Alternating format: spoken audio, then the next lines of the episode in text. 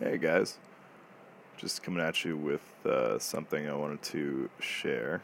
I was having a bit of a debate with my best friend about Star Wars, which is not unusual unto itself, but we have staunchly different opinions on a certain set of movies, and I think it's certainly, well, it used to be clear what that meant. I guess the new ones are pretty divisive, but no, we argue heavily over the prequels because I maintain that two of them are fantastic movies.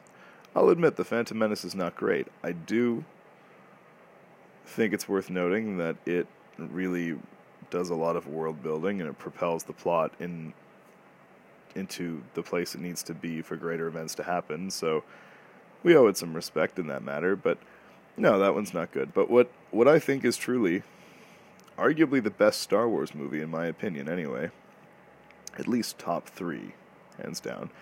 Attack of the Clones, the second prequel movie. It is perfect as an embodiment of what Star Wars started as, the original, not a new like Star Wars. It's the same themes, it's the same sort of fantastical uh, grand space opera themes. Yes, Hayden Christensen's acting is bad. If you look at it from the lens that he was trying to sort of play the Luke role, where Luke is kind of whiny. I mean, go back and rewatch it. I think he, he made some acting choices to follow in that footsteps, and maybe they were missteps, but um, his character aside, you have, for the first time in Attack of the Clones, Anakin Skywalker at the age where we see the person Darth Vader is is when he's not Darth Vader, the person that is going to become the the Dark Lord of the Sith. Like this, hu- you don't see it with the kid in the Phantom Menace because there's just such a disconnect with someone that young. But you see like angsty, full grown, slightly mostly through puberty Hayden Christensen, and he's like, yeah, you can see him somehow like putting on that robe because he starts wearing black uh, cloth robes pretty soon in the trilogy anyway. So I mean, you start to really be able to picture it.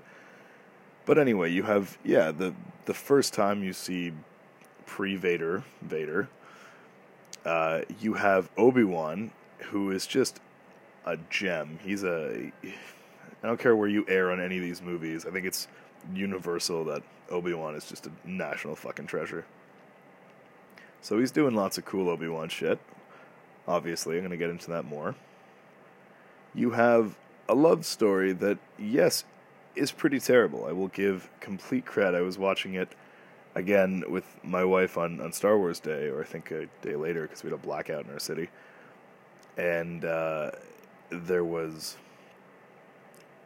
the first 30 minutes or so were really a challenge to get through because you're sitting there through like sitting and talking and talk walking and negotiating and then very poorly executed lines about romance that just come across as like really aggressive and rapey and so it's I want to love it. I grew up loving it, but the first part's pretty cringy. But when it gets past all that, you get some of the coolest and most quintessentially Star Wars things that you can imagine. You get Obi-Wan traveling to a planet and interacting with uh, fantastical aliens that are extremely Star Warsian.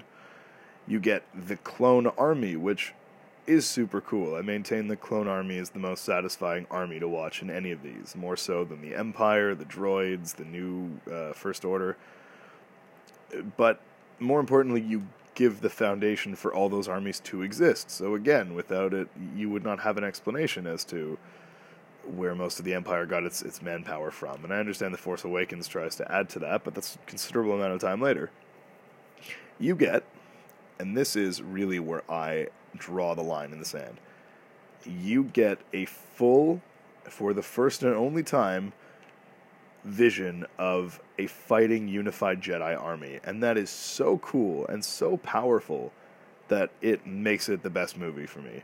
Just to see all of those people that we only ever see in a, a single or a, in a pair, these like exquisite knightly, you know, monastic, supernatural warriors that have these amazingly like these swords are not just amazing as weapons, but like as cultural symbols. They're the lightsabers. They are like the fighting symbol of Star Wars. Just to have all of those stand together as an army, even though it was a you know sixty person army, it was amazing. I remember in my in my not even the youth, I don't know, young teenager, however old I was, seeing that and being like, this is the coolest thing I've ever seen in any movie ever. Like just to see it all in the Colosseum on Geonosis, exquisite, and followed up by Stop yelling at me.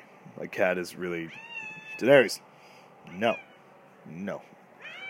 I'm not petting her belly now. So. I did pet her belly a little bit, but I guess it wasn't enough. So the point is, you have the Jedi army, and then you have Jedi fighting alongside another army, which I think is extremely cool because you have the clones show up on Geonosis and they ride in as the cavalry alongside the Jedi, and then together they all press the attack. So you've seen before, like Jedi dispatching droids and fighting troopers in small numbers individually, and you've seen like Star Wars, you know, fighting, and I mean, I think Rogue One probably does the grittiness of that the best. But at the end of the day, you just you see the Jedi army fighting alongside an armed actual fighting force, and it is exquisite as well. It is super cool the I don't even think I I could really go on for a while about it, but even the lead up to that scene is what I consider one of the better scenes in the movie too. It's the Colosseum scene where you get to see not only is it you know it's cool to see how all of them handle the situation and to see the Jedi versus non-Jedi approach and all that, but you get to see them fight some pretty ferocious looking aliens like the Acklay, the big praying mantisy thing from Felucia that thing is terrifying. I remember just as a kid, like, shit, I don't want to be chained to a pole where this thing comes out. I think Obi Wan spears it. Again, Obi Wan's awesome, and it just does nothing. But uh, also, as like a younger man, the the Natalie Portman exposed midriff white suit in that movie was my slave Leia thing. Like I remember, I mean, I like I love slave Leia. It was a lot easier to get like calendars and stuff that as a kid because it had been out for so long. But when that one came out, I was like, oh man. So, good times. But I think Attack the Clones sets up everything that needs to be set up in the following however many movies. I mean, six movies, five movies. I don't know. We'll do the math on that later. So, you have the birth of Darth Vader, the origin of the clone army, the the, the Jedi organization at the height of its power, at least in terms of the film non extended universe, you get to see so much of the characters on a level that they're finally at the age they need to be.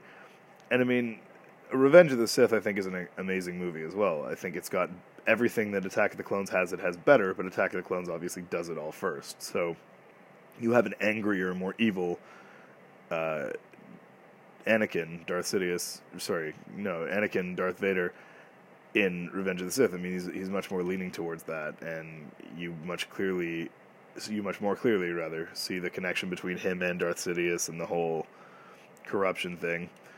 You obviously have the pregnancy. You have a lot of things that really uh, manifest themselves much more heavily in the third installment, but again, it's because it's been given the second installment to be created, to be introduced. Um, I thought Count Dooku, Darth Tyrannus, was was extremely cool and a little underused, underappreciated. So when you have him as the main antagonist in, in Attack of the Clones, it was a lot more satisfying than having him be like the first lay kill of the third movie. Suffice it to say, Revenge of the Sith is amazing, and I think that uh, the spaceship battles in the prequels are amazing. I think people are so quick to be dismissive of CGI when George Lucas himself has said these are exactly the things that I wanted to do when I was filming the original trilogy. I just did not have the technology. So I mean, there's there's some there's something to be said for that. But Attack of the Clones just builds. It is like the spine for the body of Star Wars canon, where if that movie did not put to screen all these things happening, you know, the Jango Fett existing, all these things, if they were not executed properly, then nothing would be as it was or would be allowed to exist as it was. And yes, I hate sand. It is rough and coarse and gets everywhere, and I get it. I don't, I don't even know if I got that quote right, but I'm so tired of, of people ripping on that. It's a bad scene, and yes, I too probably skip through that scene. And I do occasionally text my wife about how much I hate sand, but it does not make a bad movie. It just makes an occasional smidge of, of poor romantic dialogue, sometimes rapey. But yeah, uh, I saw Solo. It's not great, but it's worth the watch if you want to just, you know, indulge in some of that delicious Star Wars universe lore. And still enjoying Deadpool. Still uh, going back and reading what Marvel stuff I have and kind of smiling, thinking how many uh, winks and nods the movie has to the canon. But all right, guys, until next time, thanks for listening. See ya.